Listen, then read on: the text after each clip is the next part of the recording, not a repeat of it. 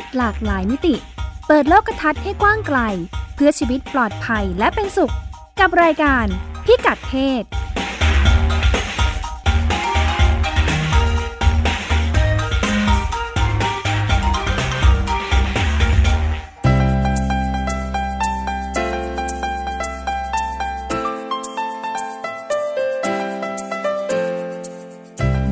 เพศวันนี้ติดตามเรื่องเพศหลากหลายมิติกับเราได้ที่นี่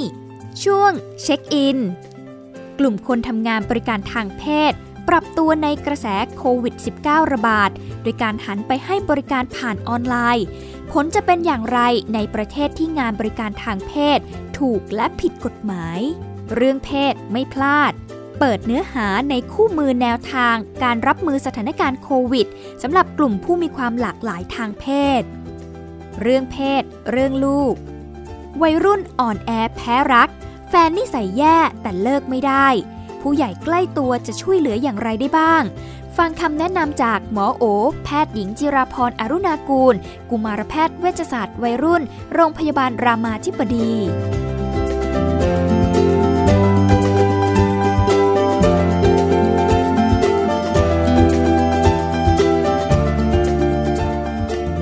สวัสดีค่ะ รายการพิกัดเพศพบกับคุณผู้ฟังเป็นประจำทุกสัปดาห์นะคะ โดยดิฉันรัชดาธราภาค ก็จะชวนกันพูดคุยในหลากหลายเรื่องราวนะคะ เราก็อยู่ในสถานการณ์โควิด -19 แพร่ระบาด หลายคนบอกว่าการปรับตัวเพื่อ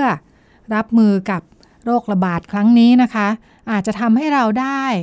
เรียกว่าแนวทางการดำเนินชีวิตใหม่ ๆ ไปในช่วงหลังจากหมดสถานการณ์ไปแล้วก็ได้นะคะ ที่เห็นได้ชัดอย่างเช่น การทำงานจากที่บ้านนะคะ work from home เนี่ยหลายคนบอกว่าเอ้ยจริง ๆ จริง ๆ แล้วมันอาจจะเป็นสิ่งที่ดี แล้วก็ทำได้จริง ๆ ก็ได้นะคะมีความสะดวกได้งานเยอะกว่า ดูแลครอบครัวดูแลชีวิตกันได้มากกว่า บอกว่ามันจะเป็น new normal ในอนาคตมันอาจจะเป็นสิ่งที่กลายเป็นปกตินะคะเรื่องใหม่ ๆ ในชีวิตที่เกิดขึ้นในช่วงนี้ คนที่ทำงานบริการทางเพศค่ะ บอกว่า มี new normal กับเขาด้วยเหมือนกัน จากสถานการณ์โควิด เรื่องราวเป็นยังไงเราไปติดตามจากช่วงเช็คอินค่ะ ช่วงเช็คอิน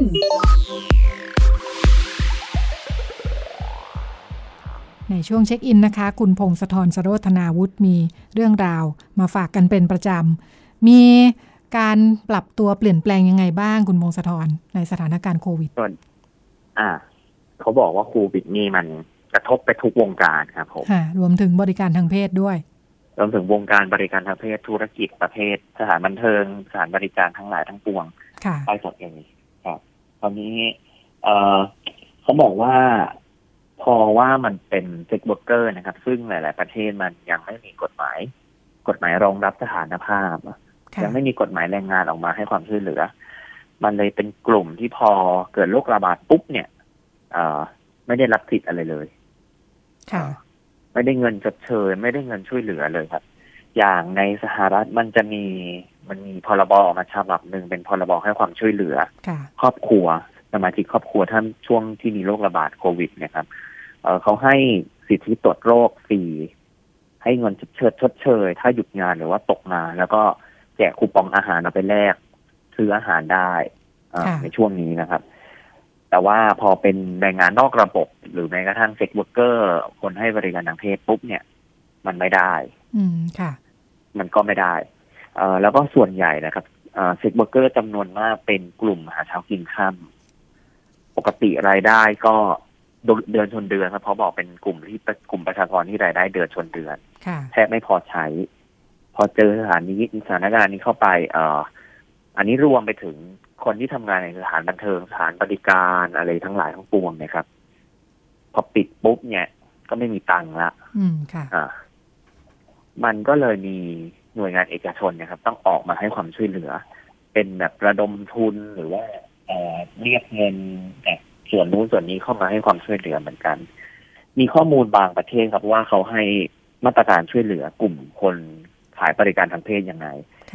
อันนี้เป็นข้อมูลที่เพิ่งทราบเหมือนกันเขาบอกว่าที่บังกลาเทศนะครับ บังกลาเทศเอบริการทางการเพศถูกกฎหมายนะครับมมันก็เลยเกิดเหตุการณ์ว่ารัฐบาลต้องเข้ามาให้ความช่วยเหลือ อ่า พอพอว่าเป็นถูกกฎหมาย อืม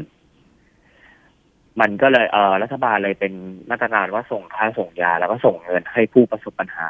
กว่าหนึ่งแสนคนใน ในชุมชนที่เป็นชุมชนแหล่งใหญ่ของการขายบริการทางเพศในบังกลาเทศเนี่ยครับค่ะแต่ว่ามันก็มีความกังวลว่ามันเป็นชุมชนแออัดอืม แล้วก็มาตรการ social distance เนี่ยมัน หรือว่าเว้นระยะห่างทางสังคมเนี่ยทำได้ลำบากค่ะก็เลยกลายเป็นว่ากลุ่มผู้ขายบริการทางเพศเนี่ยก็ต้องรวมรวมตัวกันอยู่เอออาจจะเสี่ยงติดเชื้อแล้วก็อาจจะเกิดโรคระบาดขึ้นได้ในอนาคตค่ะ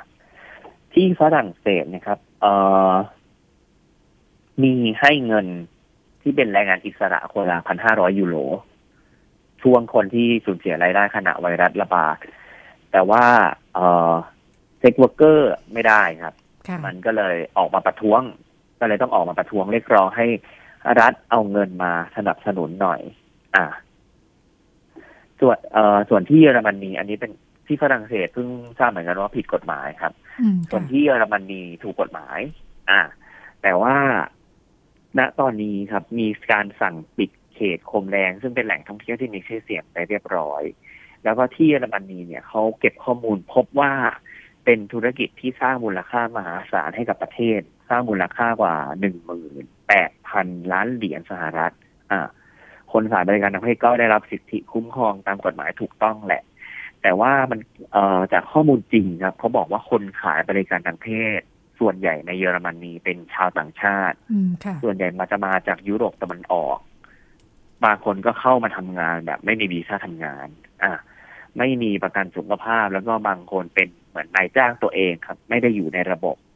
พอเกิดโรคระบาดเสร็จปุ๊บก็กลายเป็นว่า เออไม่มีเงิน กลายเป็นคนไร้บ้านแล้ว หรือไม่ก็ต้องกลับประเทศบ้านเกิดไป ค่ะ อืม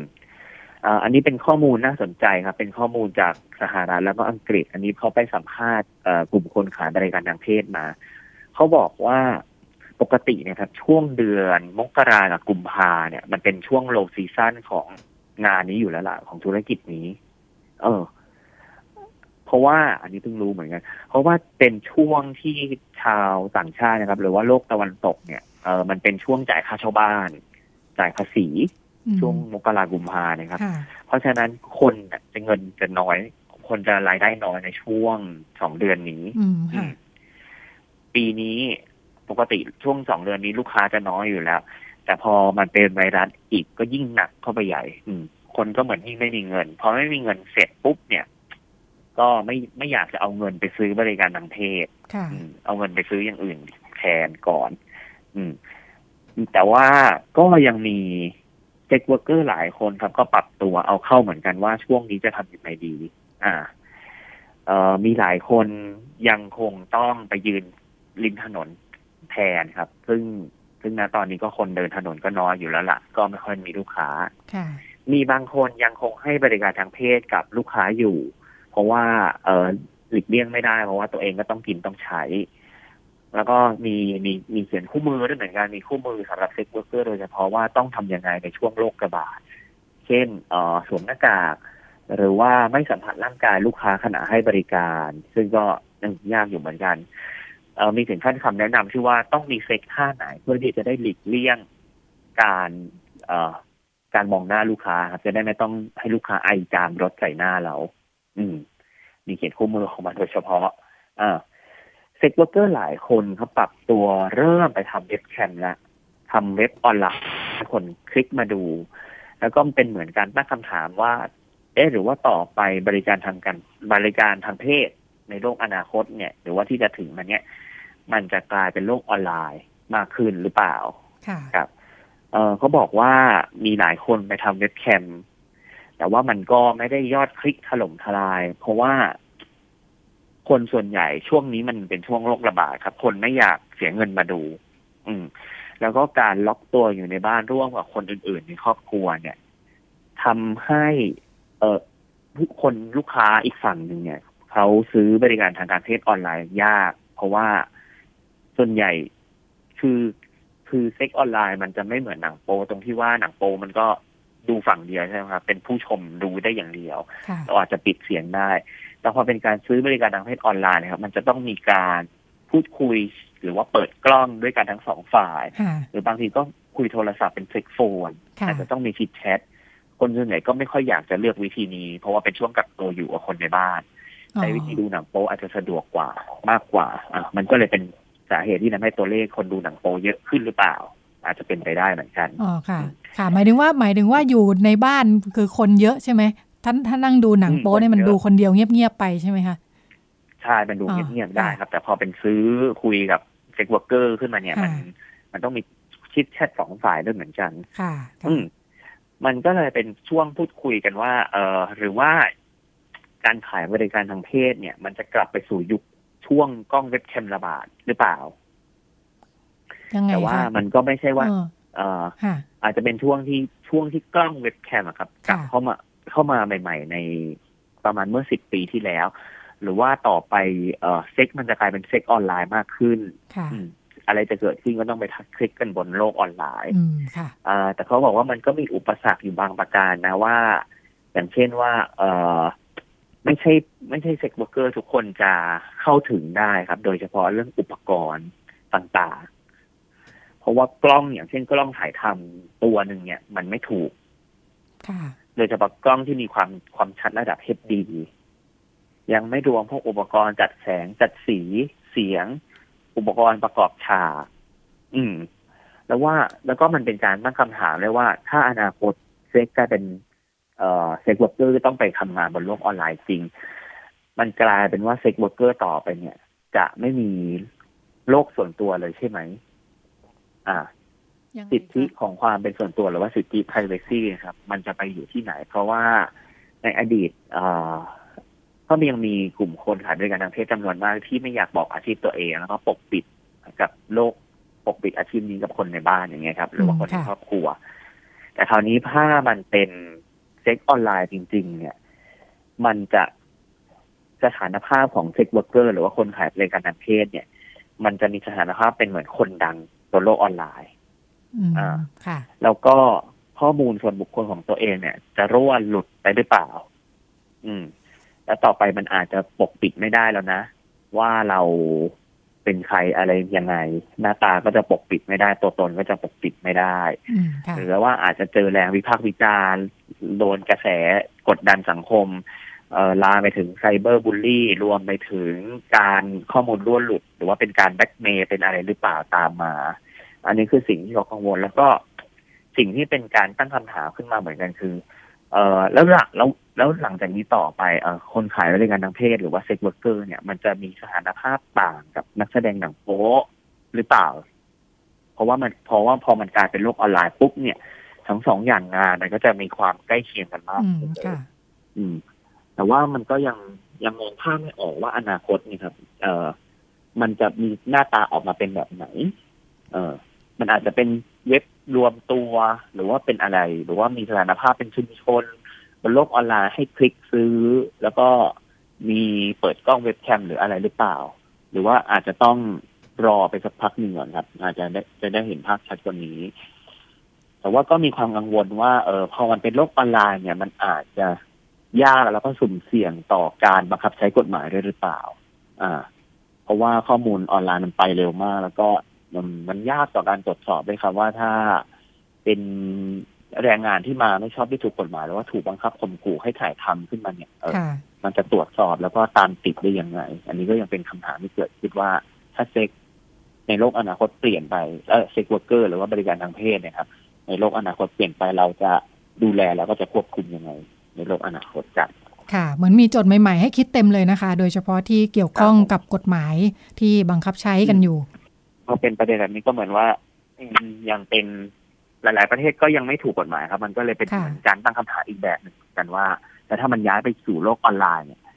ณปัจจุบันสถานภาพก็ไม่ถูกกฎหมายแล้ว แล้วจะแต่พอเป็นข้างบนในโลกออนไลน์ปุ๊บเนี่ยเออสถานภาพมันก็จะเป็นยังไงต่อค่ะ น่าสนใจเดี๋ยวไว้อาจจะลอง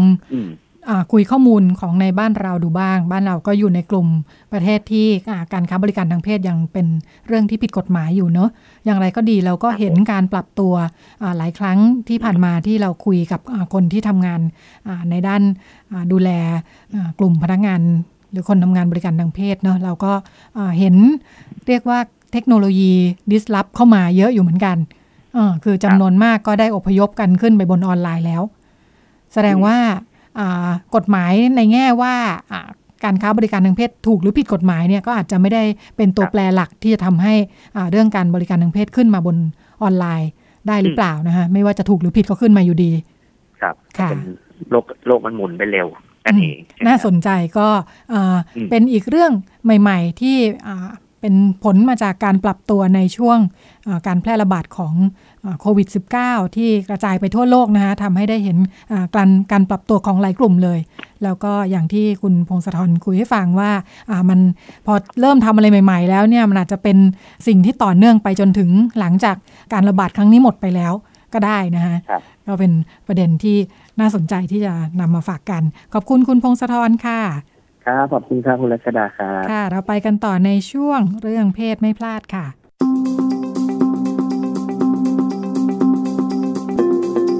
เรื่องเพศไม่พลาด แ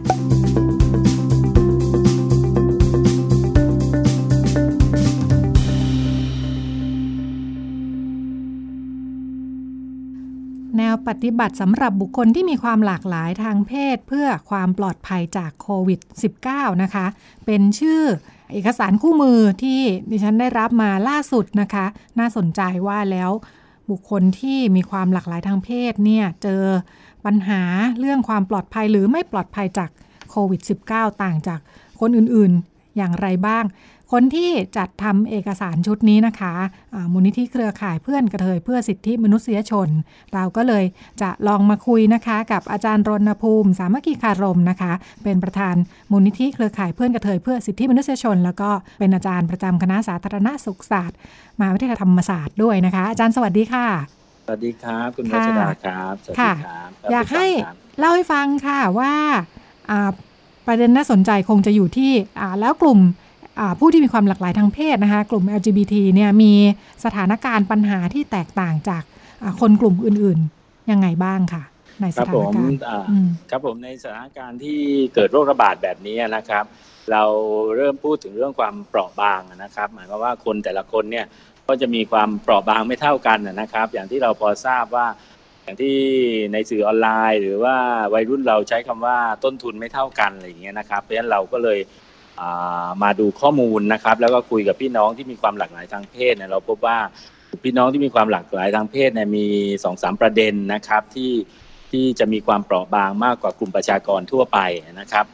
เช่นประเด็นแรกนะครับคือประเด็นเราต้องยอมรับว่าอาชีพส่วนใหญ่ของน้องๆ LGBT หรือความหลากหลายทางเพศเนี่ยจะเป็นอาชีพบริการ หมายความว่าให้การบริการนะครับในด้านต่างๆนะครับ เพราะฉะนั้นเนี่ย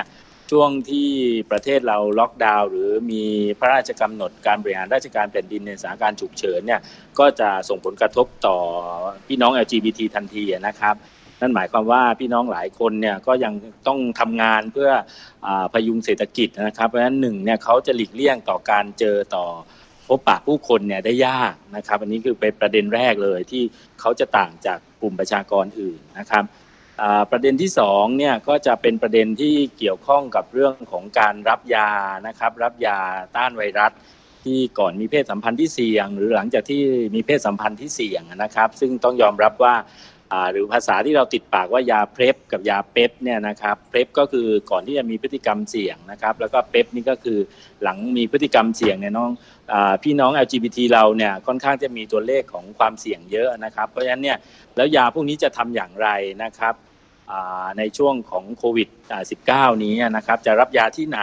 และยาพวกนี้ก็เป็นยาต้านไวรัสเช่นเดียวกันนะครับ แล้วก็ ควิด -19 เนี่ยหรือโควิด -19 ก็เป็นไวรัสด้วยเช่นเดียวกันนะครับเพราะฉะนั้นเนี่ยมันจะมีความเขาเรียกว่ามันจะเกิดการอะไรฮะสับสน หรือว่ามีข้อบ่งชี้ทางการแพทย์อะไรเฉพาะสำหรับกลุ่มนี้หรือไม่นะครับ อันที่สามนะครับประเด็นที่สามที่เราเจอตัวเลขจำนวนมากก็คือ พี่น้องความหลากหลายทางเพศของเราเนี่ยนะครับก็รับยาต้าน HIV อยู่หมายความว่าในร่างกายเขาเนี่ยมีเชื้อ HIV อยู่เพราะฉะนั้นเขารับยาต้านเป็นปกตินะครับซึ่งยาต้านนี้ก็เป็นยาต้านไวรัสเหมือนกันเพราะฉะนั้นเนี่ยถ้าเขาต้องรับยาต้านด้วยแล้วเขาต้องอยู่กับบ้านนะครับ หรือว่าจะรับต่อเนี่ยเขาจะทํำยังไงอะไรอย่างเงี้ยนะครับ นี่คือ 3 ประเด็นที่เราคู่มือเราเป็นหัวใจหลักนะครับ ที่เราถามผู้เชี่ยวชาญ แล้วก็อยากจะแนะนำน้องๆ บุคคลที่มีความหลากหลาย ว่าแล้วเราจะปฏิบัติตัวยังไงดีนะครับ เมื่อเรามีข้อจำกัดหรือมีความเปราะบางใน 3 ประเด็นนี้ครับ ค่ะครับเล่ามาขนาดนี้แล้วอขอคู่คู่แนวทางปฏิบัติเลยค่ะอาจารย์ว่าแล้วเนื้อหาถูกพูดถึงยังไงบ้างใช่ไหมครับเพราะฉะนั้นอย่างประเด็นแรกเนี่ยเรื่องของการที่น้องๆคนที่ความหลากหลายทางเพศเนี่ยเขามีวิถีทางเศรษฐกิจนะครับ หรือว่าอาชีพเนี่ยในเรื่องของการทำงานบริการเยอะนะครับ เพราะฉะนั้นเนี่ย ในคู่มือเนี่ยเราก็มุ่งเน้นนะครับให้น้องๆเนี่ยหนึ่งคือต้องรู้จักก่อนว่าโควิดเนี่ยคืออะไรนะครับโควิด -19 เนี่ยเชื้อไวรัสเนี่ยมันคืออะไรนะครับเพราะถ้าน้องได้รู้จักมันเบื้องต้นแล้วนะครับน้องก็จะป้องกันตัวเองถูก เช่นน้องอรู้ว่านะครับไขมันเนี่ยจะอยู่รอบตัวของไวรัสนะฮะของเชื้อเพราะฉะนั้นไขมันทำความทำลายได้ง่าย ๆ ก็คือล้างด้วยสบู่นะครับเพราะฉะนั้นน้องก็จะป้องกันตัวเองได้ง่ายนะครับ ในคู่มือนี้เราบอกชัดเจนเลยว่าถ้าเราพวกเราหลีกเลี่ยงการเจอเจอเจอผู้คนได้ได้ได้ยากนะครับ เพราะฉะนั้นเราต้องป้องกันตัวยังไง เราก็ให้ตัวความรู้เรื่องเชื้อนะครับ แล้วก็ให้หลักการเหมือนกลุ่มประชากรทั่วไปเลยคือล้างมือนะครับ แล้วก็ต้องใส่หน้ากากทุกครั้งที่ออกจากที่พักนะครับ แล้วก็โซเชียลดิสแทนซิ่งนี่คือสิ่งจำเป็นมาก ๆนะครับ อันนี้ก็คือจะช่วยให้น้องเนี่ยได้รู้สึกว่าโอเคละในเมื่อเขาหลีกเลี่ยงไม่ได้นะครับ ที่จะพบปะผู้คนแล้วเขาจะมีวิถีในการ ป้องกันตัวเองได้อย่างไงนะครับ อันนี้เราก็ให้ไปอย่างชัดเจนนะฮะการออกแบบสื่อเราก็จะออกแบบที่มันอาจจะเพาะต่อความชอบความรู้สึกในการตระหนักของน้องๆ LGBT เราใช้สีหลายสี ซึ่งน้องเขาก็จะแฮปปี้กับสื่อพวกนี้นะครับ เราให้น้องๆได้ได้ดูกันก่อนนะครับ อันนี้คือข้อแรกเลยนะครับ ก็คือหลีกเลี่ยงการพบปะผู้คน หรือหลีกเลี่ยงการทำงานบริการไม่ได้เนี่ยจะป้องกันอย่างไรนะครับ ก็มีหน้ากากอนามัยทางการแพทย์นะครับ การล้างมือ นะครับแล้วก็ social distancing หรือการเว้นระยะห่างทางสังคมและทางกายภาพนะครับ นี้ประเด็นที่2นะครับคือความเปราะบางที่ 2 ก็คือการรับยาต้านไวรัส HIV ในกรณีที่มีพฤติกรรมเสี่ยงนะครับ มีพฤติกรรมทางเพศที่เสี่ยง หรือหลังจากมีพฤติกรรมทางเพศที่เสี่ยงเนี่ยเราได้ปรึกษากับสภากาชาดไทยนะครับ เราทำงานใกล้ชิดกับคลินิกคนข้ามเพศของสภากาชาดไทยก็ปรึกษาคุณหมอนะครับ อันนี้คุณหมอก็ยืนยันเลยว่า จริงๆแล้วเนี่ยก็ไม่ยากนะครับ คือช่วงนี้เนี่ยทางสภากาชาดไทยแล้วก็คลินิกที่เป็นภาคชุมชนต่างๆนะครับ ไม่ว่าภาคเหนือที่มูลนิธิเอ็มพลัสนะครับ ภาคตะวันออกหรือภาคกลางเนี่ยนะครับ ที่ฟ้าสีรุ้งหรือที่มูลนิธิซิสเตอร์เนี่ยเขาเปลี่ยนรูปแบบให้นะครับ ก็คือการรับยาเนี่ยผ่านการ Delivery แทนนะครับ ผ่านการ Delivery แทน หมายความว่าถ้าคุณมีความเสี่ยง คุณมีประวัติอยู่ที่นั่น คุณก็โทรไปนะครับเขาก็จะมีการให้คำปรึกษาก่อนนะครับ แต่เป็นการการให้คำปรึกษาทางโทรศัพท์ จากนั้นเขาก็ให้ทำการส่งยาทางไปรษณีย์มาให้นะครับ การกินก็ไม่ต่างไปจากเดิมนะครับในอดีตเคยกินจำนวนเท่าไหร่นะครับ ปัจจุบันเขาก็จะให้เท่านั้น แต่ว่า แทนที่คุณจะมาเจอคนจำนวนมาก จะไปที่โรงพยาบาลคุณก็ใช้วิธีการส่งไปรษณีย์แทน อันนี้ก็ทำให้ความเสี่ยงของน้องเนี่ยก็จะน้อยเหมือนเดิมนะครับ แล้วก็เสี่ยงจากโควิดได้ได้น้อยเหมือนกันนะครับ อันนี้ก็คือประเด็นที่2นะครับ ทีนี้มีประเด็นที่เพิ่มเติมขึ้นมาสำหรับบางกลุ่มนะครับ ก็คือกลุ่มคนข้ามเพศนะครับ คนที่จะข้ามจากผู้ชายเป็นผู้หญิง ผู้หญิงจะเป็นผู้ชายนะครับ เพื่อที่จะเปลี่ยนแปลงร่างกายเนี่ย คนเหล่านี้นะครับในสถานการณ์ปกติแล้วเขาไปรับยาฮอร์โมนนะครับ เช่นอยากเป็นผู้ชายก็กินฮอร์โมนเพศชาย แล้วก็กินยากดฮอร์โมนเพศหญิงไว้นะครับ ถ้าอยากเป็นผู้หญิงก็กินฮอร์โมนเพศหญิงแล้วกินยากดฮอร์โมนผู้ชายไว้ ทีนี้แหละในช่วงโควิดไปโรงพยาบาลไม่ได้เพราะมันจะเสี่ยงจะทํำยังไงนะครับอตอนนี้คลินิกทั้งสภากาชาดไทย ทั้งรามาธิบดีนะครับ ทั้งคลินิก ที่เป็นชุมชนเนี่ยเขาก็เปลี่ยนรูปแบบเหมือนกันนะครับ ก็คือใช้วิธีการเดิมเลยก็คือ Delivery ให้นะครับสำหรับน้องที่มีประวัติอยู่แล้วนะครับจำนวนหรือขนาดเม็ดขนาดยาเนี่ยก็ทานเท่าเดิมนะครับ แต่ถ้าน้องๆคนไหนนะครับที่ไม่ได้มีประวัติอยู่นะครับ ก็สามารถที่จะโทรไปในใน เพื่อขอคำปรึกษา จากนั้นแพทย์ก็จะแนะนำนะครับให้ไปซื้อที่ร้านคลินิกนะครับที่ถูกต้องตามกฎหมาย สามารถหายาพวกนี้มาทานได้นะครับโดยที่ไม่ต้องเสี่ยงมาที่โรงพยาบาลนะครับ อันนี้คือประเด็นที่2ครับคุณรัศดาที่ที่คู่มือเนี่ยให้แนะนำไว้นะครับ แล้วก็ท้ายคู่มือเนี่ยเรามีทั้งเบอร์โทรนะครับของคลินิกของแต่ละชุมชนไว้ให้ด้วยนะครับ ทีนี้สู่ประเด็นที่3นะครับประเด็นเปราะบางที่3 นะครับประเด็นเปราะบางที่ 3 ก็คือเรื่องของคนที่รับยาต้านเอชไอวีนะครับอันนี้ก็เปลี่ยนแปลงอันนี้ไม่น่าเป็นห่วงเท่าไหร่นะครับจากการปรึกษาแพทย์ผู้เชี่ยวชาญนะครับ พบว่ายาต้านเอชไอวีเนี่ยส่วนใหญ่น้องๆ เขาจะรับ 3 เดือนหรือ 6 เดือนอยู่แล้วนะครับ เพราะฉะนั้นเนี่ยช่วงนี้ก็เป็นช่วงที่น้องๆเนี่ยยังมียาทานกันอยู่นะครับในกรณีที่ยาหมดเนี่ย แพทย์ก็จะเปลี่ยนเป็นการส่งทางไปรษณีย์ให้นะครับ อันนี้ก็จะเป็นอะไรที่จะคลี่คลายนะครับความตระหนักตระหนกของน้องๆไปได้นะครับ และน้องๆก็สามารถที่จะเมนเทนอัตลักษณ์ความสวยงามได้เหมือนเดิมนะครับ รักษาสุขภาพได้เหมือนเดิมนะครับ ซึ่งก็ประเด็นของ HIV เนี่ยมีประเด็นอีกอย่างหนึ่งนะครับ ที่น้องๆถามมาว่าถ้าสมมุติมีอาการเสี่ยงของการเป็นโควิด -19 เนี่ยนะครับ แล้วไปโรงพยาบาลเนี่ย จำเป็นต้องเปิดเผยผลเลือดก่อนเลยไหมรีบบอกหมอเลยไหมว่ากินยาต้านอยู่หรือว่าติดเชื้อเอชไอวีอยู่นะครับ อันนี้คุณหมอผู้เชี่ยวชาญก็แจ้งมานะครับ ว่าไม่จำเป็นต้องแจ้งก่อนนะครับ ต้องรอให้ผลโควิดออกก่อน ถ้าผลโควิดออกว่า detectable หรือว่ามีเชื้ออยู่ในร่างกายเนี่ย ค่อยแจ้งว่ารับยาต้าน เพื่อหมอจะได้วางแผนการรักษาให้ยาต้านในขณะที่เหมาะสมได้นะครับ แต่ไม่จำเป็นต้องเปิดเผยผลเลือดตั้งแต่ เดินก้าวเข้าไปในโรงพยาบาลนะครับ อันนี้คือคู่มือเราที่มีความเฉพาะสำหรับกลุ่มที่มีความหลากหลายทางเพศทางเพศครับ ค่ะอาจารย์พูดถึงตรงเรื่องการการรับยา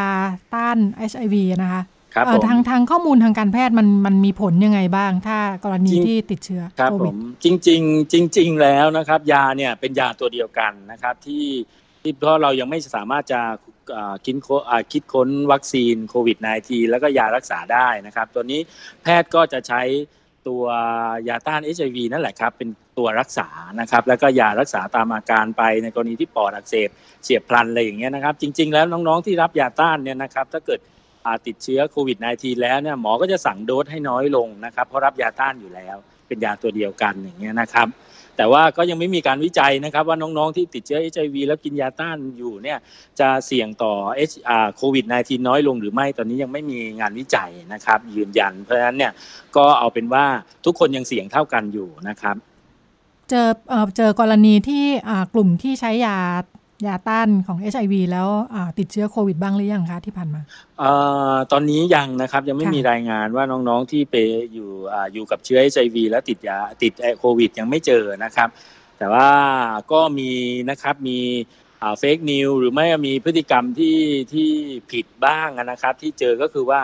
หลายคนเนี่ยก็ซื้อเอาซื้อแบ่งยาต้านเนี่ยกับให้ให้เพื่อนที่เสี่ยงอย่างเงี้ยนะครับ เพื่อกินไว้ก่อนเพื่อต้านโควิด -19 อันนี้เป็นความเชื่อที่ผิดนะครับ เพราะว่ายาต้านไวรัสเนี่ยมันจะจำเพาะต่อไวรัสเอชไอวีนะครับ การที่จะไปรักษาโควิดเนี่ยแม้จะเป็นไวรัสด้วยกันเนี่ยก็ต้องอยู่ภายใต้ขนาดเวลาที่ทานนะครับจำนวนที่ทานภายใต้แพทย์ผู้เชี่ยวชาญด้านไวรัสเป็นคนสั่งนะครับ เพราะฉะนั้นเนี่ยไม่ควรที่จะแบ่งยา ถ้าเรามียาต้านเอชไอวีแล้วแบ่งยาให้กับคนอื่นที่เสี่ยงไม่ควรเป็นอย่างยิ่งนะครับ เพราะว่าธรรมชาติของไวรัสเนี่ยมัน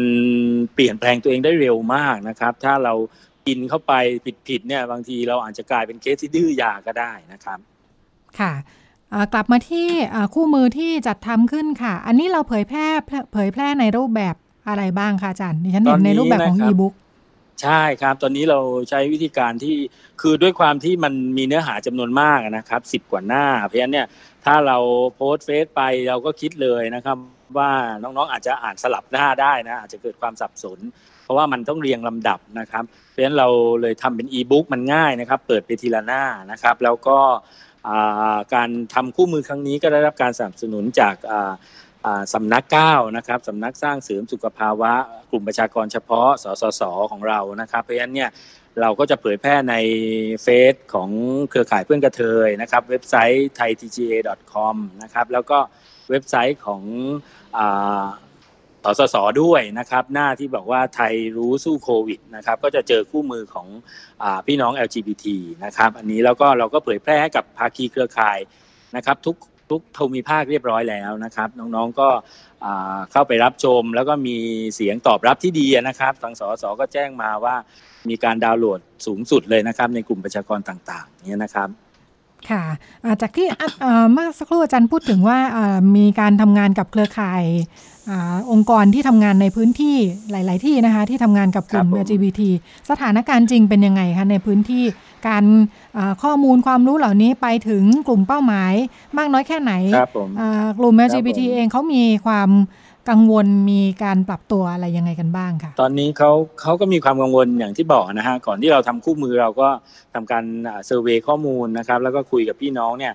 เขาก็จริง ๆ แล้วความกลัวก็มีนะฮะมีมากนะครับ เพราะว่าเขาอย่างที่บอกว่าความเปราะบางของเขาคือเขาต้องทำงานบริการเพราะฉะนั้นนะมันเหมือนเขาต้องเหยียบอยู่บนสองฝั่งว่าจะเอาความปลอดภัยในชีวิต หรือจะเอาความมั่นคงทางด้านเศรษฐกิจนะฮะเขาก็ เขาก็กังวลเหมือนกันนะครับ เพราะฉะนั้นคู่มือตัวนี้ก็ไปอย่างน้อยก็ไปคลี่คลายในเรื่องของความสับสนในเรื่องของข้อมูลให้เขานะครับ แต่ว่าสิ่งที่เป็นช่องว่างที่เราเจอตอนนี้ก็คือว่าแล้วในเมื่อเขาเนี่ยนะครับจะต้องมีความมั่นคงทางเศรษฐกิจก็คือยังต้องทำงานต่อไปอย่างเงี้ยนะครับเขาจะมีแนวทางช่วยเหลือจากรัฐยังไงอะไรอย่างเงี้ยนะอันนี้คือสิ่งที่สิ่งที่ กังวลนะครับสองก็คือว่าเวลาเขาไปใช้บริการทางด้านการแพทย์สมมุติต้องไปตรวจเชื้อ หรือจำเป็นต้องไปนอนพักที่โรงพยาบาลในกรณีที่ติดเชื้อโควิด แล้วเนี่ย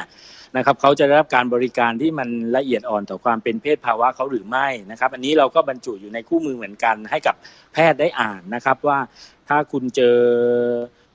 ผู้ให้บริผู้รับบริการคนหนึ่งที่เป็นกลุ่มความหลากหลายทางเพศคุณจะต้อง บริการยังไงนะครับ การนอนอยู่ในวอร์ดผู้ป่วยในอย่างเงี้ยหอผู้ป่วยในอย่างเงี้ยจะจัดยังไงนะครับ แล้วการเรียกสรรพนามจะทำยังไงอะไรอย่างเงี้ยนะครับ หรือจะต้องถามประเด็นอะไรบ้าง เช่น ประเด็นของการทำสัญญกรรมมาอะไรอย่างเงี้ยนะครับ เพื่อที่จะดูสภาพทางร่างกายในการที่จะดูแลรักษาอย่างเงี้ยนะครับ อันนี้ก็เป็นสิ่งที่เราแนะนำเหมือนกันและเป็นความกังวลของน้องนะครับ แต่ประเด็นที่มันโผล่มาเมื่อสองสาวันนี้นะครับ คุณรัชดาก็คือว่าเรื่องของการตีตาและการรังเกียจนะครับ จากที่เราดูข่าวที่จังหวัดฉะเชิงเซานะครับ น้องที่เป็นกระเทยเนี่ยเขากลับจากการทำงานบริการร้านอาหารอะไรอย่างเงี้ยนะครับ แล้วก็กลับบ้านนะครับเขาก็เจอคนในหมู่บ้านในรังเกียจนะครับ คือรังเกียจว่าจะเอาเชื้อไปติดคนในหมู่บ้านด้วย แล้วรังเกียจด้วยว่าคุณเป็นกระเทยนะครับ แล้วคุณไปทำงานตอนกลางค่ำกลางคืนเนี่ยจะยิ่งเสี่ยงเข้าไปอีกนู่นนี่นั่นเขาก็เลยโดนทำร้ายอย่างเงี้ยนะครับ อันนี้คือเป็นประเด็นต่อไปที่เราต้องสื่อสารเรื่องของการ ไม่รังเกียจนะครับ ไม่ตีตานะครับ ซึ่งมันก็มีวิธีง่าย ๆนะครับ ในการที่จะลดความรังเกียจนั่นก็คือการได้รับรู้ข่าวสารที่เพียงพอนะครับ หรือเราเรียกว่าความฉลาดรู้ทางด้านสุขภาพหรือ health literacy เนี่ยจะเป็นตัวเครื่องมือสำคัญนะครับ ที่จะทำให้คนเนี่ยลดความรังเกียจกันได้นะครับ มากกว่าที่จะใช้แต่ความเมตตานะครับ ก็คือตัวความรู้ที่เราจะต้องแสวงหาอย่างน้อย2อถึงสแหล่งมาเปรียบเทียบนะครับ ก่อนที่ตัดสินใจว่าเราจะ รังเกียจตีตาใครอะไรอย่างเงี้ยนะครับ อันนี้ก็เป็นอีกประเด็นหนึ่งนะครับ แล้วอีกประเด็นหนึ่งที่เป็นความท้าทายของน้องๆ ตอนนี้ก็คือเรื่องของสิทธิบริการนะครับ เพราะว่าสถานการณ์ก็ล่วงเลยมาหลายเดือนนะครับ ตอนนี้ก็เริ่มการตรวจเชื้ออะไรตอนนี้ก็เริ่มมีมากขึ้นนะครับ ทีนี้คำถามถัดไปก็คือสิทธิการบริการนะครับว่าถ้าน้องๆมีบัตร 30 บาท น้องๆจะตรวจฟรีได้ที่ไหนบ้างนะครับ หรืออยู่ในหลักประกันสังคม หรือน้องๆที่โดน หนีออกจากบ้านตั้งแต่เด็ก ๆ แล้วบัตรประชาชนมันไม่มีไม่มีการไปต่ออะไรเงี้ยน้องขาดสิทธิ์ตรงนี้น้องจะไปใช้บริการการตรวจการหาเชื้อการรับยาได้ยังไง อันนี้คือประเด็นที่ท้าทายที่น้องๆกังวลเพิ่มเติมมานะครับ ค่ะ อยากให้อาจารย์ขยายความค่ะอ่าไหนๆดูคณะสาธารณสุขแล้วนะ เอาเรื่องโรคเรื่องอะไรไปด้วยเลยที่พูดถึงการรังเกียจคนที่ดูเหมือนมีความเสี่ยงเนาะและอาจารย์บอกว่าการมีความรู้ที่เพียงพอเนี่ยมันจะทำให้ลดปัญหาตรงนี้ลงได้ มองว่าความรู้อะไรที่สำคัญที่จะแก้ปัญหาเรื่องการรังเกียจกีดกันคนที่ทุกคนมองว่ามีความเสี่ยงค่ะ ครับผมความรู้ที่สำคัญนะครับที่เราอาจจะต้อง รู้ให้ละเอียดมากขึ้นก็คือตัวพยาธิสภาพของโรคหรือธรรมชาติของโรคนะครับ เพราะว่าอย่างที่ผมบอกนะถ้าเรารู้ว่าตัวไวรัสเนี่ยนะครับเปลือกมันเป็นไขมันใช่ไหมฮะเหมือนมือเรามันละจานเรามันเนี่ยเราไปล้างด้วยสบู่ผงซักฟอกหรือน้ำยาล้างจานเนี่ยมันก็จะหายมันนั่นหมายความว่าหลักการเดียวกันครับ มันก็จะฆ่าไวรัสได้เช่นเดียวกันนะครับ แล้วก็ไวรัสเนี่ยนะครับมันแพร่กระจายผ่าน ละอองนะครับละอองฟองฝอยอย่างเงี้ยนะครับ ซึ่งเขามันจะเจอมากในละอองในลำคอนะครับ น้ำมูกน้ำลายนะครับ น้ำตาเนี่ยเจอน้อยนะครับ ในสารคัดหลั่งทางช่องคลอดหรืออสุจิเนี่ยก็แทบไม่เจอเลยนะครับ แล้วก็ไปเจอเยอะอีกที่หนึ่งที่อุจจาระอะไรอย่างเงี้ยนะครับ เพราะถ้าเรารู้ว่าเชื้อพวกนี้มันอยู่ที่ไหนเราก็จะป้องกันตัวเองได้นะครับ ในเมื่อมันเป็นละออง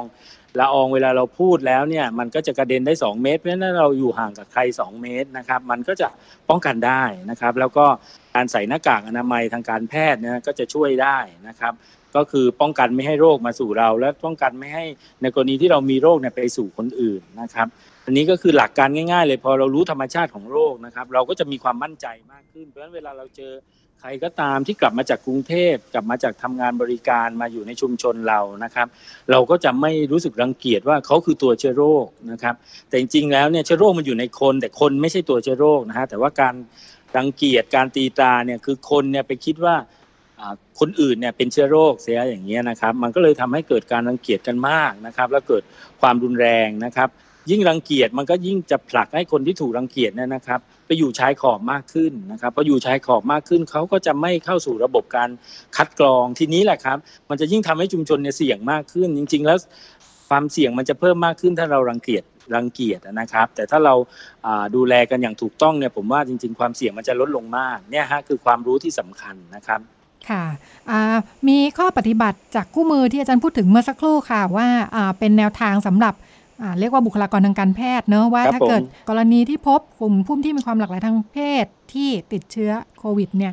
ควรจะปฏิบัติยังไง พอฟังดูแล้วคล้าย ๆ จริง ๆ ก็เป็นแนวปฏิบัติทั่วไป ของของโรงพยาบาลต่อใช่ครับแต่ว่าเนอะค่ะใช่ครับแต่ว่าเราจะให้ละเอียดก็คือว่าถ้าหมอเห็นคนที่เป็น LGBT เข้ามาปั๊บเนี่ยนะครับ หมอต้องคำนึงถึงอาชีพก่อนเลยนะครับ ว่าน้องๆเหล่านี้อาจจะมีการคอนแทคหรือพบ เจอผู้คนเนี่ยมากนะครับมากกว่าคนทั่วไปเพราะเขาทำงานบริการนะครับสองก็คือการกินยาบางอย่างของน้องเหล่านี้นะครับอาจจะมีผลต่อการรักษา เช่นกินยาต้าน กินยาฮอร์โมนนะครับกินยากดฮอร์โมนอย่างเงี้ยนะครับสามก็คือเรื่องการสัญญกรรม น้องๆเหล่านี้ส่วนใหญ่จะสัญญกรรม เช่นสัญญกรรมซวงอกมาเพราะฉะนั้นเนี่ยถ้าติดโควิดใช่ไหมฮะมันเกี่ยวกับซวงอกเนี่ยหมอจะต้องดูแลเป็นพิเศษยังไง อันนี้คือสิ่งที่เราให้คุณหมอไปเพื่อคุณหมอเห็นคนคนนึงเข้ามาคุณหมอจะได้ รู้เขารู้เราแล้วก็เตรียมการรักษาที่ละเอียดมากขึ้นนะครับ เพราะว่าหลายกรณีคือรักษาไปสักพักแล้วถึงจะไปรู้อะไรอย่างเงี้ยนะครับ มันอาจจะทำให้การรักษาเนี่ยไม่ทันท่วงทีอย่างเงี้ยนะครับ อันนี้คือความเฉพาะของคู่มือเราที่ให้คุณหมอไว้นะครับ การจะให้นอนที่หอผู้ป่วยไหน เราจะตกลงกันยังไงอะไรอย่างเงี้ยนะครับ ก็คงจะไม่ได้เอาฝั่ง น้องๆ LGBT เป็นฝั่งเดียวนะครับ เพราะในสถานการณ์โรคระบาดแบบนี้ก็ต้องตกลงกันนะครับ แล้วตกลงกันบนฐานอะไรก็ต้องฐานผลลัพธ์ของการรักษานะครับ ถ้าจำเป็นต้องนอนวอร์ดพิเศษที่ไม่ได้ละเอียดอ่อนมาก แต่จะทำให้หายเร็ว อันนี้ก็ต้องตกลงกันแล้วก็เป็นไปได้อย่างเงี้ยนะครับ อันนี้ก็คือสิ่งที่เราให้ไว้ในคู่มือนะครับ ค่ะ อาจารย์เมื่อกี้พูดถึงเรื่องคนที่อาจจะมีการสัญญกรรมหน้าอกค่ะ มันมีผลยังไงกับเรื่องโควิดคะ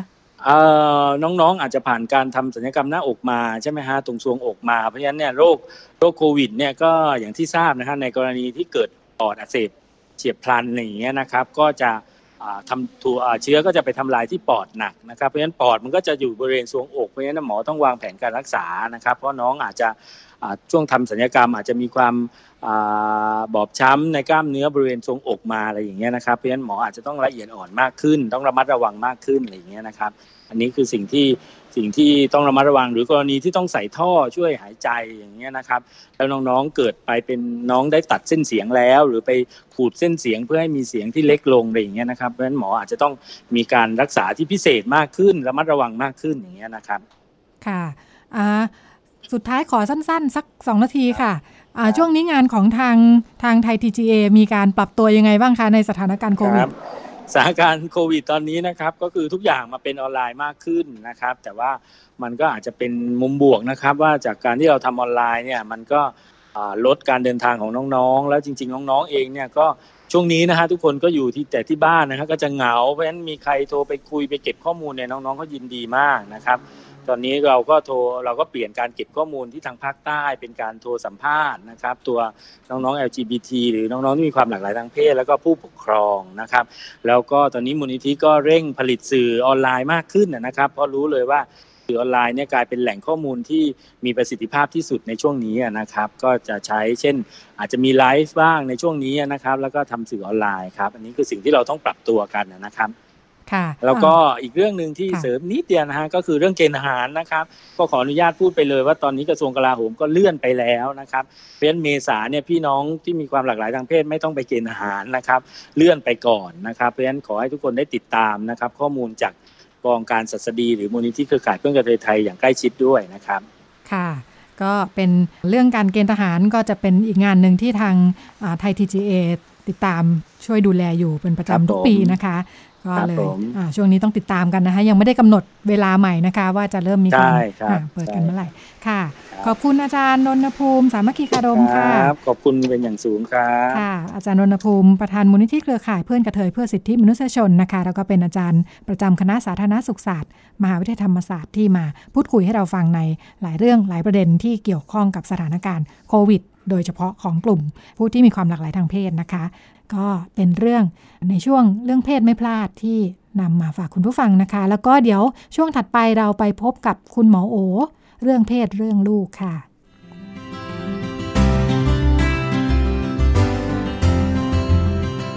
เรื่องเพศ เรื่องลูก โดย หมอโอ แพทย์หญิงจิราพรอรุณากูล กุมารแพทย์เวชศาสตร์วัยรุ่น โรงพยาบาลรามาธิบดี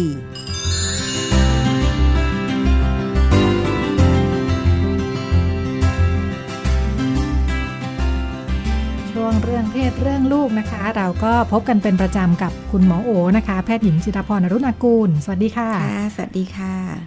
ดิฉันเนี่ยก็หาเรื่องหาราวมาพูดมาคุยนะ มีหลายแบบทั้งแบบว่าเพื่อนๆถามกันมาบ้างใกล้ ๆ ตัว หลังๆ พบว่าเอ้ยแหล่งข้อมูลหนึ่งคือ ข่าวอาชญากรรมเวลาเปิดไปแล้วจะมีกรณีที่เออเกี่ยวข้องกับอะไรพวกนี้นะ จริง ๆ หลายเรื่องมันก็ใกล้ๆใกล้ๆชีวิต ประจำวันของเราเนาะข่าวอาชญากรรมถึงได้ขายได้เรามักจะนึกว่าเกิดมันเกิดขึ้นกับเราบ้าง เราจะระวังตัวยังไงใช่ไหมข่าวหนึ่งที่เจออยู่เป็นประจำนะคะ ถ้าไปเปิดเนี่ยรับรองว่าจะเป็นสถิติของข่าวอาชญากรรมนะคือโจรขโมยชั้นในอ่าเปิดไปนี่แบบเออ เจอเรื่อยๆก็จะเป็นเนี่ย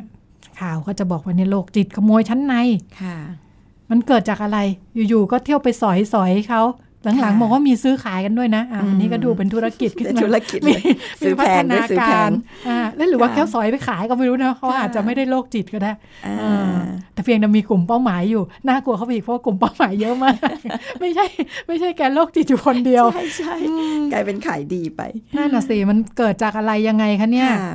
ก็คนที่อาจจะคล้ายๆ เหมือนเสพติดกับวัตถุบางอย่าง ที่อาจจะทำให้เกิดการกระตุ้นอารมณ์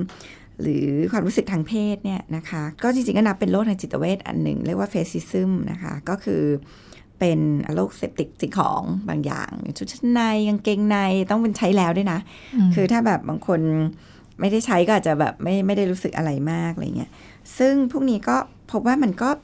เกี่ยวข้องกับเรื่องของอาการคือคือเหมือนกับคล้ายๆ อาการการติดเหมือนติดติดยาเสพติดอะไรเงี้ยค่ะ เพียงแต่ว่า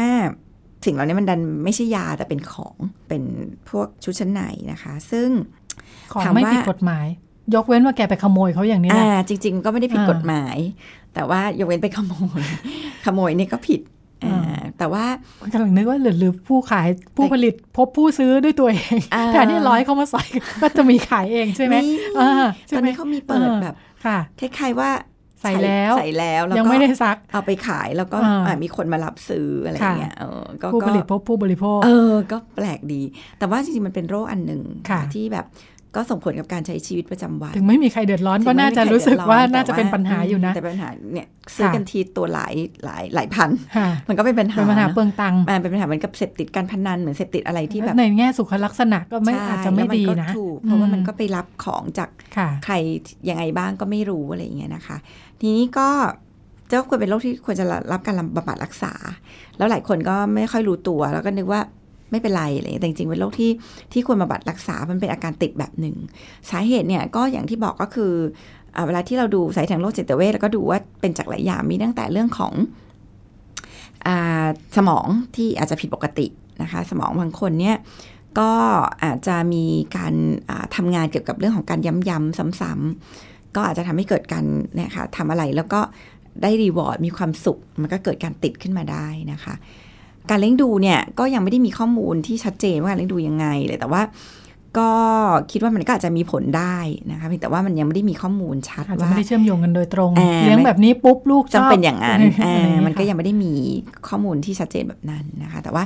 ก็ประสบการณ์วัยเด็กอะไรเงี้ยเขาก็พบว่ามันก็อาจจะมีผลเกี่ยวข้อง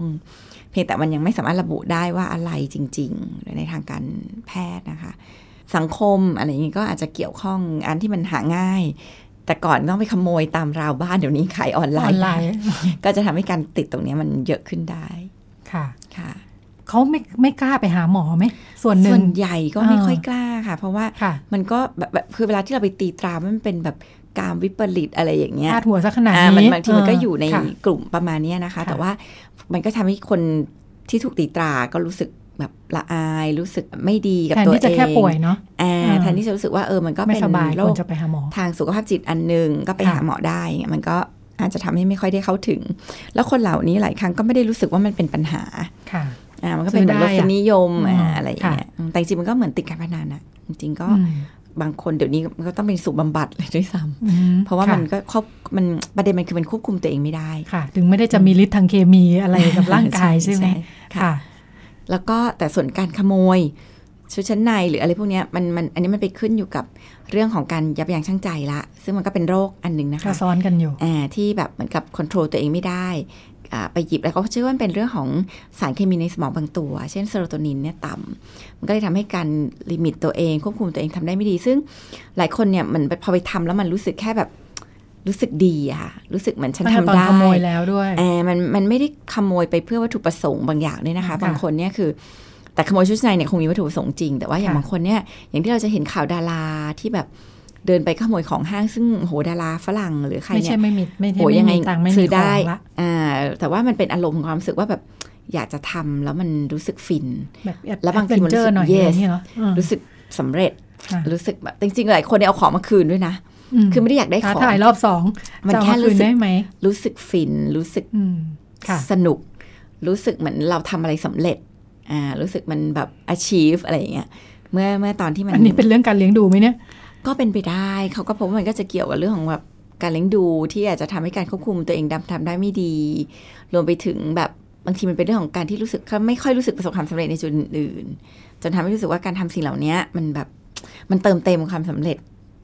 ของตัวเอง รู้สึกฉันใช้ได้ ฉันแบบ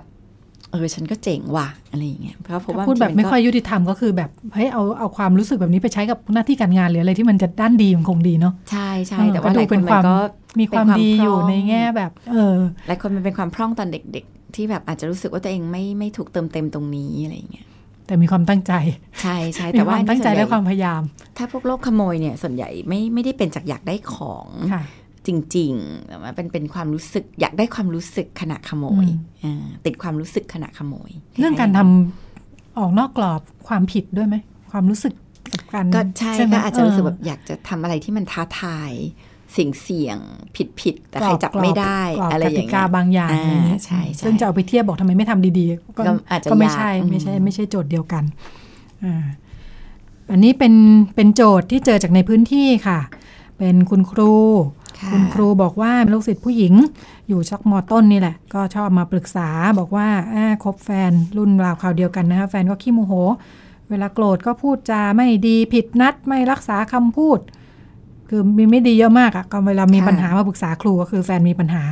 แต่พอพอเขารู้สึกดีก็จะกลับมาง้อเนาะอ่าง้อเสร็จก็ใจอ่อนอืมอ่า ก็จะเป็นวนอยู่แบบนี้แหละค่ะเป็นปีแล้ว ครูแบบว่า จะช่วยลูกศิษย์ยังไงดีเนี่ยค่ะเพราะด้านหนึ่งก็ก็ครูก็รู้สึกว่าคือในมุมฟังเวลาฟังแบบนี้คนอื่นฟังจะรู้สึกก็เลิกเลิกไปเถอะอืมใช่ ก็จริง ๆ เราเจอเด็กอย่างนี้บ่อยมากเลยนะคะคลินิกวัยรุ่นเองเนี่ยเราก็เจอเด็กที่แบบอย่างเงี้ยเอออยู่ในอารมณ์ที่แบบจริง ๆ โอ้ยหลายคนนี่เป็นเด็กเพอร์เฟกว่าสวยเก่งเป็นดาวโรงเรียนอะไรอย่างเงี้ยจัดการเรื่องอื่นได้หมดอ่าจัดการเรื่องอื่นได้หมด แต่พอเป็นกับเรื่องแฟนแล้วก็เจอว่าแฟนก็ดูเยินๆหน่อยแต่ว่า ก็ ก็คือทำให้ชีวิตมีความสุขอะร้องไห้บ่อย บังคับทุกอย่างอะไรเงี้ยแต่ว่าก็ก็ไม่ไปอ่าก็ยังอยู่ประเด็นคือบางทีเรามองความสัมพันธ์แบบเนี้ยเราจะมองแต่เฉพาะด้านที่เขาเขามีปัญหาเพราะเขามาบ่นให้เราฟัง อ่า เราเห็นว่าโอ้อืมมันก็แล้วมันก็มีปัญหาจริงๆ แต่จริงๆ แล้วเนี่ยมันมีด้านที่เด็กคนหนึ่งเนี่ยได้รับ ซึ่งมันก็อาจจะเป็นด้านดี ก็อาจจะเป็นด้านที่แบบเติมเต็มเขาอะ คือตราบใดที่เขายังไม่เห็นว่าด้านที่แย่มันแย่ไปกว่า สิ่งที่เขาได้รับมาก ๆ เนี่ย เด็กเหล่านี้ก็จะยังอยู่เป็นเรื่องเพราะว่าแบบสิ่งที่ช่างสเขาองก้อนเนาะมันอาจจะไม่ได้ช่างด้วยซ้ำมันอาจจะเป็นสิ่งที่แบบอย่างน้อยก็มีด้านดีอันเนี้ยนิดมันทำให้เดียวยอมทนอะเออยอมทนกับด้านไม่ดีด้านอะไรแสเพดงราะว่าว่าอีชิ้นเล็กเนี่ยสำคัญมากเลเอยอเพราะว่าไอ้ด้านดีเนี่ยมันก็เติมเต็มชีวิตอะนอกนั้นฉันมีหมดแล้วอะเออเด็กหลายคนเนี่ยเราไปเจอก็คือแบบจริงๆแบบชีวิตดูเพอร์เฟกนะ แต่ความรู้สึกมีตัวตนเนี่ยไม่ค่อยมีอ่า บ้านอาจจะแบบบังคับขู่เข็น perfectionist อะไรเงี้ยมันก็เลยทำให้รู้สึกว่าเฮ้ยการที่ฉันได้แบบได้ถูกรักจริง ๆ จากใครสักคนน่ะก็ดีจังเลยอะไรเงี้ยแบบบางทีก็รู้สึกว่านี่เป็นความรักที่ดูไม่มีเงื่อนไขเออจากแฟนอะไรเงี้ยแล้วเราเราด้วยอารมณ์วัยรุ่นด้วยเนาะคืออนนี้เราก็ต้องเข้าใจด้วยอารมณ์วัยรุ่นเนี่ยสมองด้านอารมณ์มันทำงานเยอะ แล้วมันทำงานเยอะกว่าสมองส่วนเหตุผลฉะนั้นเนี่ยถ้าถ้าในวัย ผู้ใหญ่อย่างเรามองเข้าไปอะเราจะใช้สมองส่วนคิดเยอะกว่า สมองส่วน EF เราทำงานสมองส่วนอมองเหตุมองผลเราทำงานเยอะกว่าเนี่ย เราก็จะมองแต่ว่าเลิกได้แล้ว มันพอแล้วเจอมาขนาดนี้จะไปอยู่ทำไมอะไรอย่างเงี้ยแต่ว่าจริงๆแล้วเด็กอะมันใช้สมองส่วนอารมณ์เป็นหลัก อารมณ์ที่รู้สึกดีเวลาแบบมีใครสักคน รู้สึกมีคุณค่า อารมณ์ที่แบบได้ทำอะไรหวานหวานฟินฟินๆอะไรอย่างเงี้ย โอ้โหตรงนี้มันส่งอิทธิพลมากเลยอะเพราะฉะนั้นเนี่ย มันก็เลยทำให้เวลาที่มันเวทกันเนี่ย ด้านนี้มันก็ชอบชนะอะเพราะว่ามันเป็นสมองส่วนนี้ซะเยอะ แล้วมันเวลาเวลาใช้วิธีคิดตัดสินใจในวัยรุ่นเนี่ย อันนี้มันมีงานวิจัยทำเลยนะคะ วัยรุ่นตัดสินใจตามสมองส่วนอารมณ์เป็นหลัก อืมเพราะฉะนั้นเนี่ย สิ่งที่เราจะช่วยเขาเนี่ยก็คือช่วยทำให้เขาเห็นนะคะว่า ว่าเวลาที่เขาแบบรู้สึกแย่หรืออะไรเนี่ย เราก็ชวนเขาคิดนะว่า เออเนี่ยมันโอเคไหมมันจะอยู่อย่างนี้ยังไง เราอาจจะไม่ต้องแนะนำให้เขาเลิกเนาะด้วยความที่อารมณ์รักมันรุนแรงเนี่ย แต่เราทำเราเราก็สอนนะคะ คือมองมองมันเป็นโอกาสไปเลย คือชีวิตมันก็คงได้อยู่กับคนที่แบบห่วยห่วยๆเยินเยินอีกหลายคนน่ะมันก็ถือเป็นโอกาสไปเลยว่า เขาจะอยู่ยังไงตรงเนี้ยให้ตัวเขามันประคองตัวเองได้ เขาอาจจะอยู่กันต่อไปก็ได้ไม่ทับเออเขาจะอยู่กันต่อไปก็ได้ เพราะว่าเขาก็ได้รับอะไรที่เขาได้รับแล้วเรามองไม่เห็นแหละ แต่ว่าทำยังไงให้เขาจะอยู่กับมันแบบที่เขาสตรองขึ้นได้ เขาทำยังไงที่เขาจะแบบยืนหยัดสิ่งที่เขาไม่โอเคได้ และในที่สุดเนี่ยเด็กที่ค่อยๆ สตรองขึ้นเนี่ย วันหนึงที่รู้สึกว่าพอแล้วเนี่ย เด็กจะพอได้ แต่พ่อแม่ที่ไปแบบเลิกไปได้แล้วอะไรเงี้ย มันมันก็เลยทำให้การช่วยเหลือเด็กมันทำไม่ได้ไม่เพราะตอว่าบโจทย์อะไรเลยอ่าเพราะว่าสุดท้ายเขาก็ไม่เลิกเนาะแล้วเราก็ไปตั้งคำถามว่าเจอมาขนาดนี้ทำไมยังไม่เลิกอีกเนี่ยคือมันมันคุยกันด้วยสมองไม่มีใครเข้าใจเลย เออใช่ มันคุยกันด้วยสมองคนละส่วนน่ะพ่อแม่ก็คุยด้วยสมองส่วนเหตุผลลูกคุยสมองใช้สมองส่วนอารมณ์เพราะฉะนั้นเข้าใจความรู้สึกเขาเลยว่าอืมมันก็ยังรักอยู่เนาะมันก็ยังรู้สึกดีกันอยู่นะลูกทำยังไงที่หนูจะทำให้ตัวเองไม่แย่เพราะคนที่หนูจริง ๆ ต้องรักมาก ๆด้วยคือตัวหนูเองด้วยทำยังไงที่ หนูจะอยู่แบบกับความสัมพันธ์แบบเนี้ยไปแบบโอเคขึ้น เช่น limit มันอยู่ตรงไหน เราจะรู้สึกว่ามันอยู่จุดที่พอแล้วเนี่ยเมื่อไหร่ดี คือตรงนี้เป็นสิ่งที่ชวนลูกคิดแทนที่จะไปบอกให้เขาเลิกก็คือ เขาจะเริ่มเห็นแล้วว่า limit เขาควรจะอยู่ตรงไหน ตอนนี้เขากำลังจะทำอะไรอยู่หมอหมอมีคนไข้คนหนึ่งหมอก็ชวนคิดอย่างเงี้ยแหละแล้วเราทำตรงนี้ไปเรื่อยๆเพื่ออะไรนะออ เราบอกว่าเลิกไม่ได้แปลว่าเราอยากจะคบคนนี้ไปยาวนาน เพื่อจะแต่งงานกับเขา เพื่อให้เขาเป็นพ่อของลูกเรา คิดว่าเขาโอเคไหม เด็กก็ตอบมาเลยว่าโอ้ยไม่โอเค คือเขาจะเริ่มเห็นภาพบางอย่างว่าไอ้ความสัมพันธ์ตรงเนี้ยยังไงก็คงแบบไปยาวๆไม่ได้อะเพราะว่าเป็นคนที่ไม่ไม่เหมาะเลยที่จะมาเป็นพ่อของลูกบางทีเราก็ตั้งคำถามเนี้ย ถ้าคนคนนี้มาเป็นพ่อของลูกเนี่ยจะเป็นยังไง เขาจะเป็นยังไง เขาจะโอเคไหม คิดว่าเราจะมีความสุขไหม ถ้า หรือถ้าเป็นลูกเราเป็นลูกอะเรามีพ่อแบบนี้เราโอเคไหมเขาจะเริ่มมองภาพที่มันกว้างขึ้นไกลขึ้นว่าอืมมันไม่น่าโอเค มันไม่น่าโอเค แปลว่าอะไร แปลว่า มันมีโอกาสจะจบได้เนาะไม่ไม่เราต้องจบก่อนก็มันอาจจะจบกันด้วยวิธีเวใดเวหนึ่งเพราะฉะนั้นตรงเนี้ยเราต้องรู้แล้วว่าเราไม่ได้อยู่ตรงเนี้ยด้วยความสัมพันธ์ที่อืมไปยาวนานค่ะมันเมื่อไหร่ที่เราจะรู้สึกว่าพอแล้ว ไม่เอาแล้ว เกินไปแล้วเออมันไม่ดีกับตัวเราแล้ว อันเนี้ยก็ต้องเป็นสิ่งที่ชวนเขาคุย แล้วก็อยู่แบบประคับประคองเขาไป คนเราพอมันถึงความทุกข์อย่างที่สุด มันก็มันก็คงจะยอมที่จะหยุดเอง มันอาจจะใช้เวลานานหน่อยชัดขึ้น แต่ก็เห็นภาพชัดขึ้น แล้วก็อาจจะมีการตัดสินใจบางอย่างด้วยข้อมูลที่เพิ่มเข้ามาใช่อย่างเคสที่เราคุยหลายคน ก็อยู่สภาพอย่างเงี้ยเด็กผู้หญิงที่ดูแบบดูดีด้วยนะคะ แต่เด็กก็แบบว่าเออดูแบบสตรองขึ้นร้องไห้น้อยลง เพราะว่าพอมันเห็นความสำคัญแล้วอะว่ามันไม่ได้เป็นอะไรที่ช่วยนิดนิรันด์แล้วความสำคัญที่ลดลงนี่มันทำให้เราเฮิร์ตน้อยลงด้วยนะอะไรที่นิดนึงพูดแล้วเราก็เสียใจเราก็เริ่มสึกแล้วว่าแบบ เออ เราก็ไม่เสียใจกับมันมากแล้ว แต่เก็บเป็นคะแนนสะสมไว้ว่ามันเริ่มแย่แล้วนะ มันเริ่มห่วยอีกละเขาเริ่มไม่ดีอีกละอะไรอย่างเงี้ยแล้วสุดท้ายเนี่ยเด็กหลายคนก็ตัดสินใจได้ว่าพอแล้วจากที่สักวันไปแน่ไปเลยอ่าถูกตั้งแต่ตอนนี้ก็สั้นขึ้นค่ะ ก็เป็นวิธีคิดผู้ใหญ่ก็น่าจะเอาไปใช้ได้นะเนี่ยค่ะ จริงหลายคนก็อยู่อย่างนั้นอยู่ ผู้ใหญ่ก็ไม่ต่างกันเจอปัญหาแบบนี้อยู่เสมอ ก็เป็นเรื่องราวจากคุณหมอโอนะคะแพทย์หญิงจิรพรนรุณากูล จากคณะแพทยศาสตร์โรงพยาบาลรามาธิบดี แล้วก็วันนี้ช่วงเรื่องเพศเรื่องลูกนะคะ หมดเวลาแล้วดิฉันกับคุณหมอโอลาคุณผู้ฟังไปก่อน สวัสดีค่ะ สวัสดีค่ะ ติดตามรับฟังรายการย้อนหลังได้ที่เว็บไซต์และแอปพลิเคชันไทย PBS Radio ไทย PBS ดิจิทัล Radio วิทยุข่าวสารสาระเพื่อสาธารณะและสังคม